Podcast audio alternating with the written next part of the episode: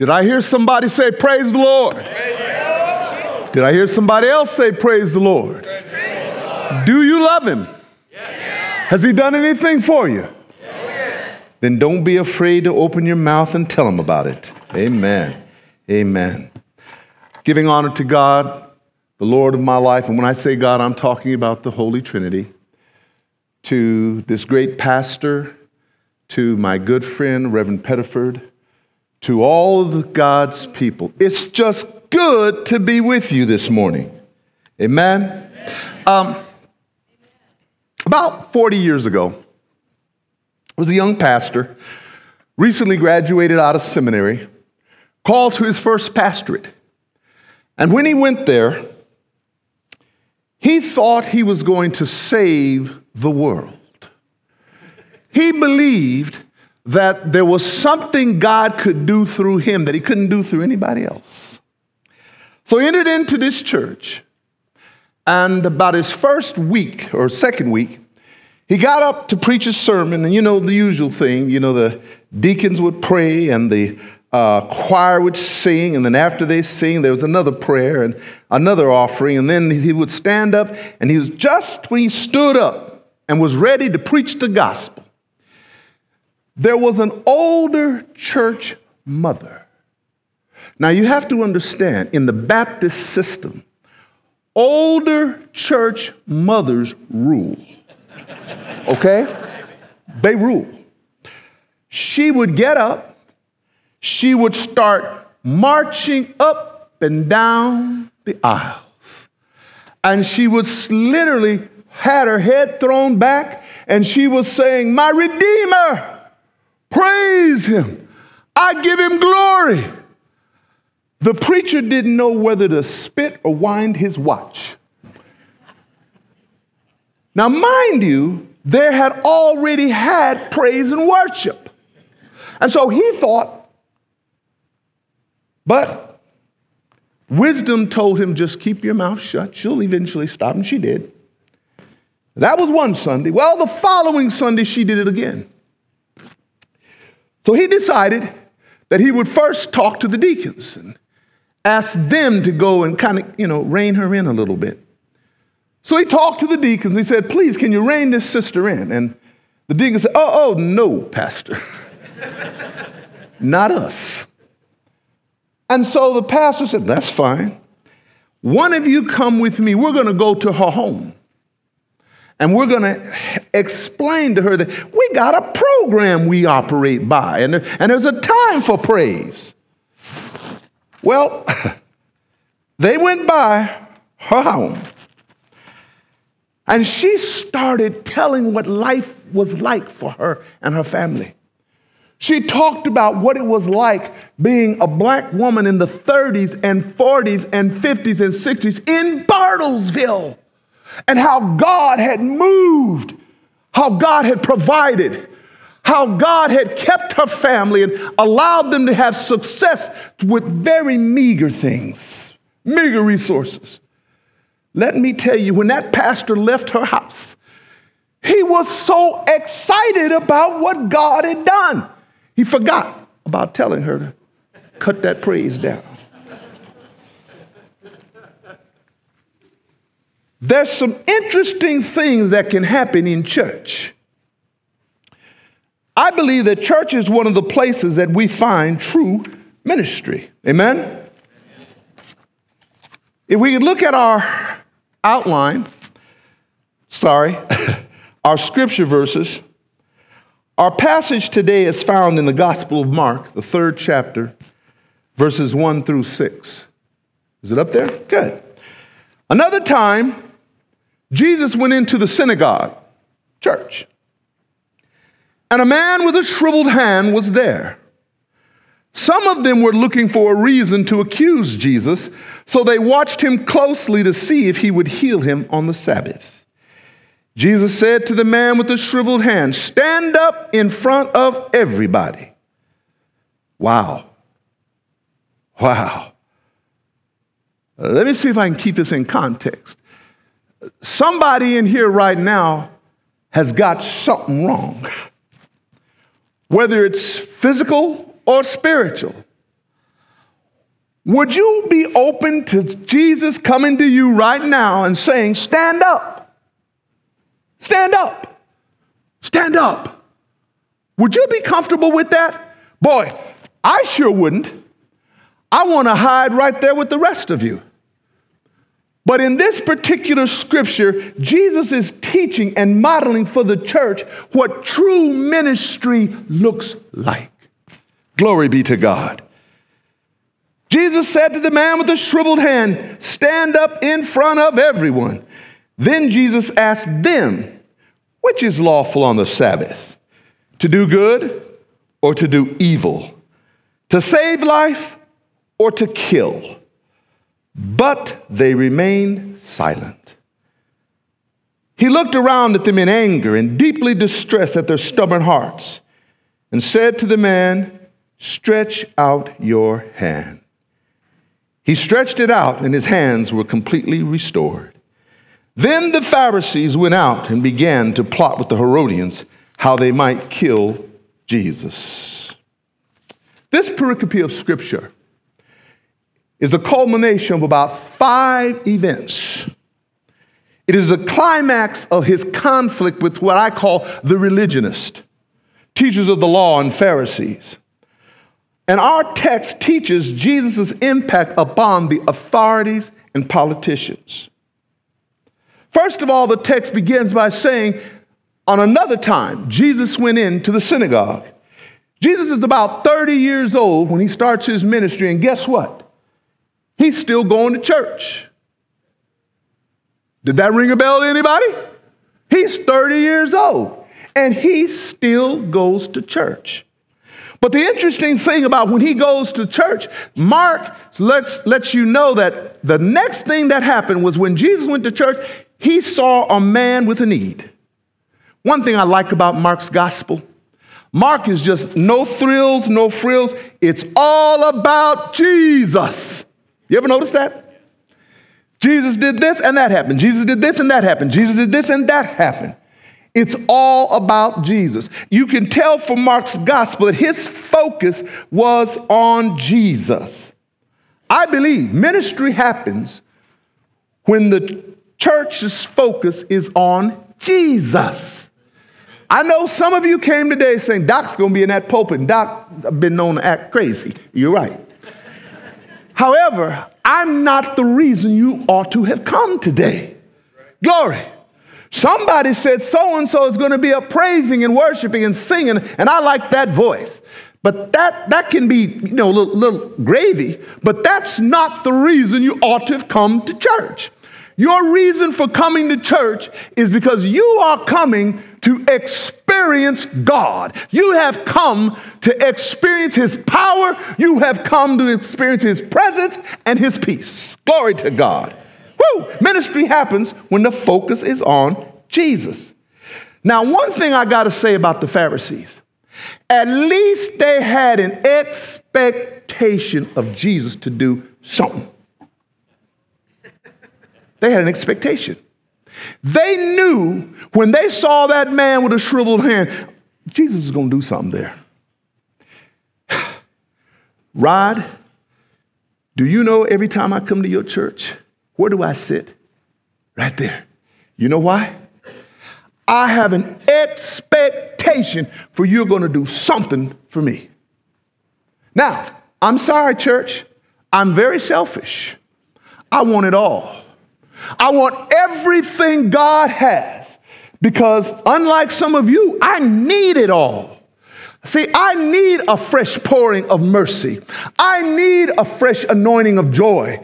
I need the power of the Holy Spirit to help me deal with some of the mess that my past has. I need the restorative energy of that Spirit that's going to come through that preacher when the Word of God comes through him and comes to me. I need it. I come expecting. And guess what? When Rod hits a nerve, I speak. When I was a small boy, and my mother would take me shopping, she used to keep a little belt in her purse. And you know how boys do. They see stuff they want and they reach for it and do all kind of stuff to try to manipulate mama to get it. And so my mom started taking that belt out. You know, they put my mama in jail. If my mom in, my, if my mama's in heaven now, but let me tell you what, what she used to do to me, oh, they'd put her under the jail. she takes that belt right there in front of everybody. She didn't take me in a bathroom somewhere. She spanked me right where I showed out. And this is what she used to say if you show out, I'm going to show out. That's how I feel about God. When God shows out, I show out. When that word hits me, and I know it's the truth, and I know that it takes a very special training to articulate truth at the level that Josh and Rod do in this pulpit. It takes incredible handling of the truth, an incredible mind to process the way they process. And when that truth hits me, I gotta say something. I'm wondering sometimes how some of you handle it. I do. I, I wonder, how do you just sit there?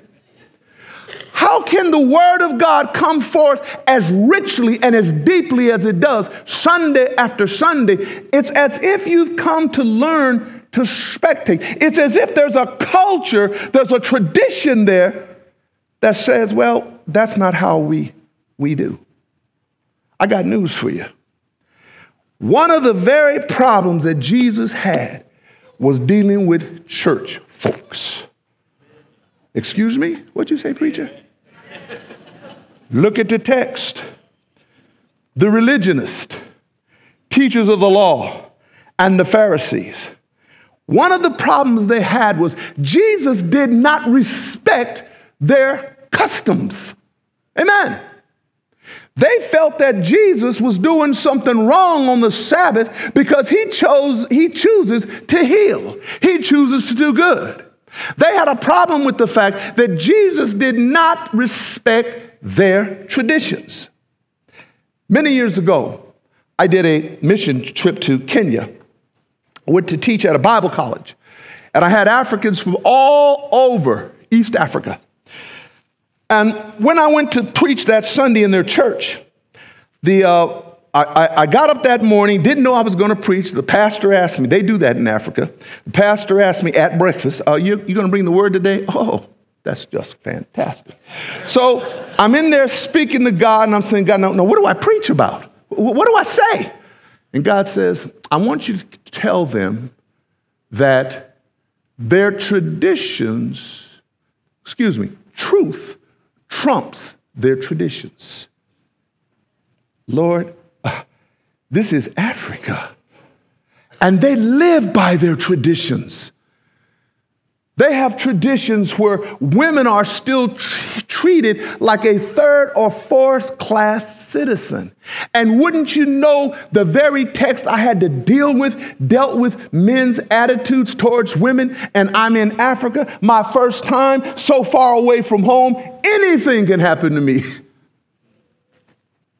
But the truth of the matter was, when you get to the point that you've taken your traditions and your culture and you've intertwined them, and then you take the gospel and you're trying to intertwine the gospel into that, you are already in trouble. Because God's word stands alone.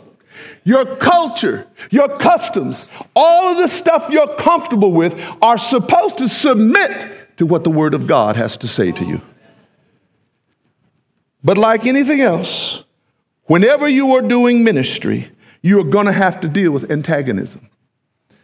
Shortly at my uh, ordination, there were about seven or eight preachers in Denver who came to pray for me and send me off. And they were laying hands on me, and, they, and each one of them had a time of talking. And every single one of them told me about the battles I was getting ready to go into.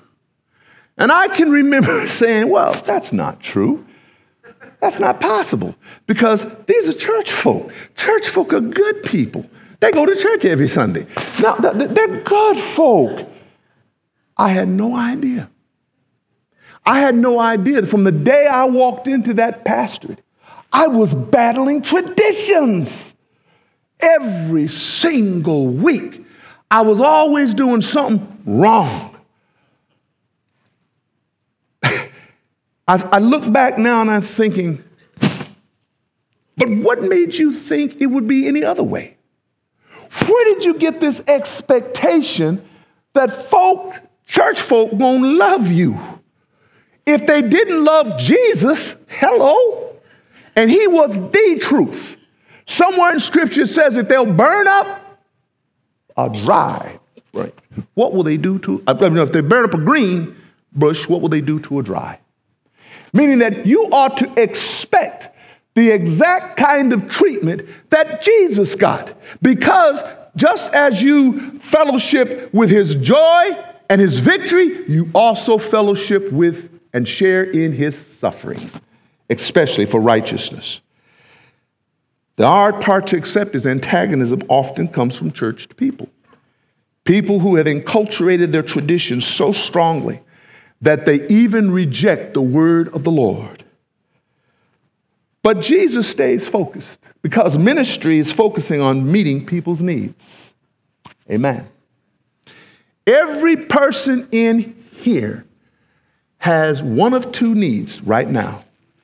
You either have a physical infirmity or a spiritual infirmity. Every one of you. Every one of you have challenges right this instant in your lives. And God has set up a place where we all come collectively in community for those needs to be met. The idea is do you have an expectation and are you willing to obediently do what the Word of God says to do that you might receive it? Bear in mind, when Jesus calls this man out, he could have said, Oh, not me. Not me. Not, not, not, not me. Uh, I'm not going to disrupt the services. Or he could have said this when Jesus says, raise up that shriveled hand. He could have said, Are you kidding me? This thing is paralyzed. This thing is shriveled up. I can't raise this hand. But see, when he obediently does what Jesus called him to do, he just acted in obedience. Glory be to God. And when he did what was obedient, when he followed what God said, there was restoration. There was healing. How many times do God's people suffer? And God is right there saying, if you just trust me with that, if you trust me with that failing marriage, if you trust me that you do the best you, you do the best man, you be a godly biblical man, I'll heal. I'll heal. You be a wife that honors and treasures that man and respects him, I'll heal. You raise those children up in the admonition of the Lord, I'll heal. You be the best employee that you can be, I'll heal. Just do what I've called you to do. I've called you to be a model, a conduit of my presence, my power, and my spirit. Glory be to God. But there's always that opposition. In our text, Jesus teaches me something. He taught me to turn opposition into opportunity. Turn opposition into opportunity. Years ago, I was teaching Bible study, teaching on sex, of all things. And um, our jail ministry was really meeting a lot of needs in jail. And this one particular brother got out and he brought his family to our Wednesday night. And I remembered when he came up, I noticed that, of course, he sat kind of away from everybody else. And oh, it just broke my heart. They didn't come and embrace him because everybody knew.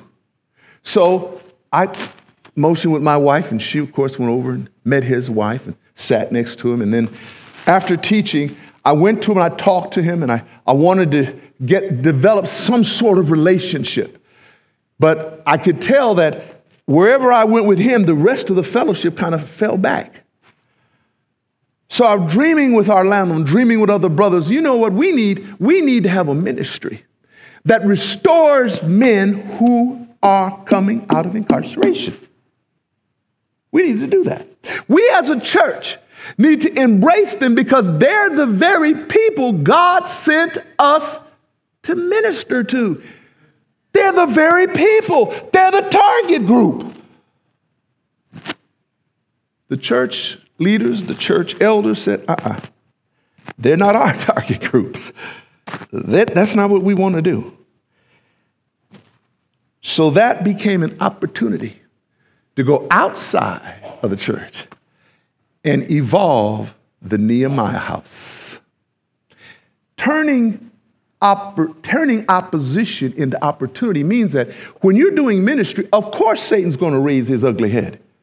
But your job is to stay focused on Jesus. Stay focused on what God called you to do. And believe it or not, God's word will never return void and He will melt hearts. He will change minds. You just stay focused.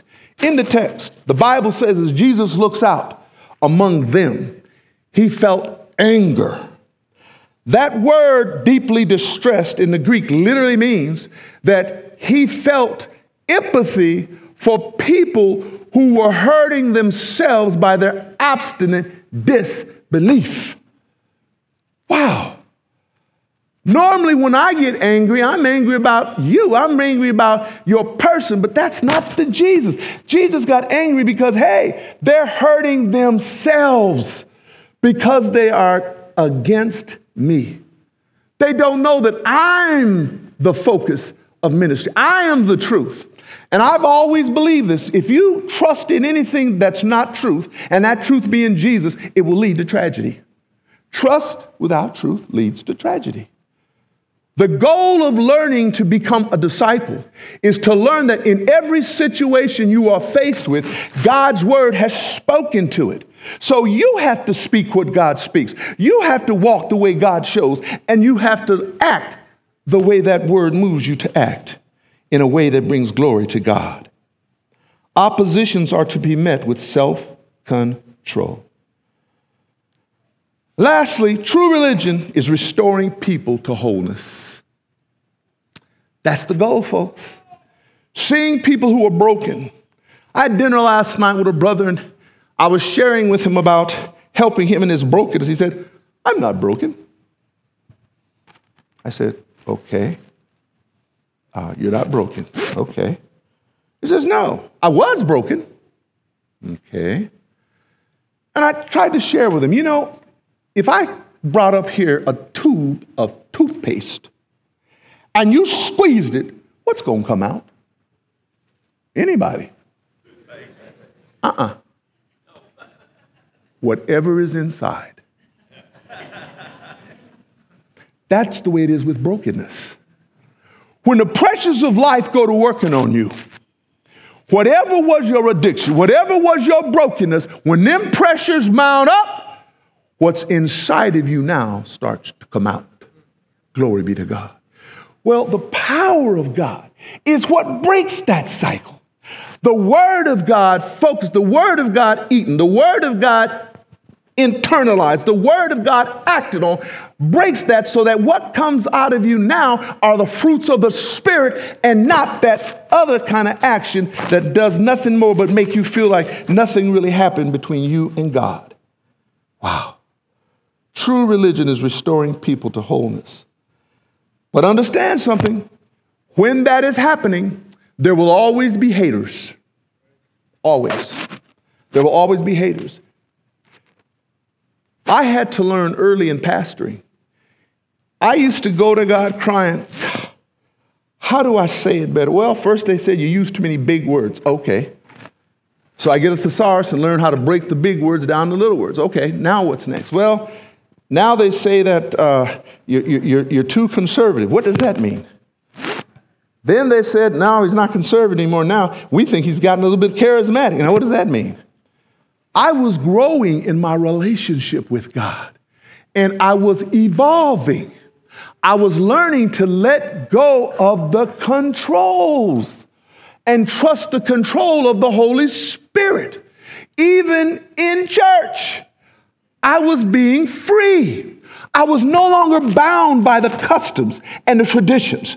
I was being free. And subsequently, I was trying to train and teach others to be free in Christ. The Word of God says, Those who the Son sets free are free indeed. God has come to bring you freedom, not restriction. I'm glad when I was in trouble that Jesus saw me and told me, stretch out your hand. I'm glad. I'm glad when the haters, those that saw me go through rough times, and saying, I knew it. I knew it. I just knew it. The haters. I'm glad that didn't stop Jesus. But I'm also glad that I never became one of those kind of believers that could look at another brother or sister who's broken and see them as if they're not worthy of the same grace and mercy God gave me. What would I like for you to take out of today's word? Well, just a couple of things. I like Rod. Rod says takeaways. I like that. Always attend church with the expectation of God to move in your life. Don't ever come to church just to spectate. You've come to experience God. Whoa, whoa, preacher, I experienced God back in 1920 when I got baptized. No, experiencing God is a day to day renewal. Did you know that? The word says his mercies are new every day. Guess what? Every day you are to experience him. And it's not like he's stingy with it. All you got to do is knock on the door, he'll answer. All you got to do is open your heart, he'll come in. Two, give him praise and thanks for his mercy, kindness, and grace. Stop being secret agent Christians. Stop having that mouth that won't open and give him its due praise. I know somebody's out there saying, "No, that's not me. I, I, I don't do that. Let me tell you something. I came, I, I was educated in a conservative theology as an evangelical. But through the experience of pastoring, God freed me. And one of the things I learned how to do was praise. I can remember going to a conference and asking those older brothers, What do I do about that sister Ponder? She gets shouting up all over the place. And those brothers said, Well, you have to sit her down. Another brother said, Brother, have you ever read the Psalms? Just read the Psalms. And what do you see all throughout that Psalms? praise. They go through tough times, but at the end of it, he's going to come back around and praise his God. He experiences the joy of the Lord, he experiences the peace of the Lord. In the midst of opposition, somewhere in Isaiah it says that through the furnace of opposition, I would give you joy. Glory be to God. Woo! Stay open for God to do new thing in your life and the lives of others. God desires to do a new thing. Life with God don't get old. It's always fresh and new. And always remember, opposition means God is moving. And lastly, faith trumps our traditions. Father, thank you for this time of sharing. Thank you for this great man that's permitted me an opportunity to share in this pulpit. Father, continue to pour your spirit out on our ministry. Open minds that are closed, open voices that are afraid to praise, open eyes that need to see.